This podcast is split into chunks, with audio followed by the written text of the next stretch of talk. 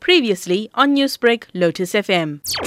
One of the, the pillars and, under which the campaign was established was to protect the independence of the judiciary and from any attacks that would take place against the judiciary. If you go back from the time that we started, of course, there have been a number of times when the judiciary has been attacked.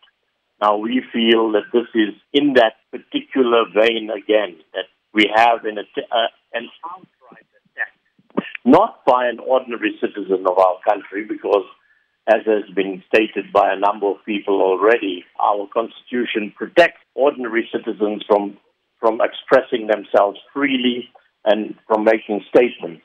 This is a member of the executive, this is a member of the legislature, this is a, a member who has taken the oath of office when she, ta- when she goes into the legislature to be making such an attack on the judiciary and in the manner in which it was done does not really behold the office that she holds. The Deputy Chief Justice Raymond Zondo said that criticism is welcomed but should be based on facts, and he said that Minister Lindiwe Sisulu's comments were not factually based. What steps do you think should be taken now? Of course, the steps that, that remain is, is that the, the president is the one who appoints the, the ministers. All ministers are appointed by the president, and therefore it is it is only appropriate, I mean, unless, of course, the, the minister comes back and apologizes to the judiciary or the state for the article that was written. That's, that's one step that needs to happen. Beyond that, I think it is really, it lies with the president as to what responsibility he has in appointing all the ministers and what those ministers' responsibilities are. So I think that those would be the two steps that need to be taken.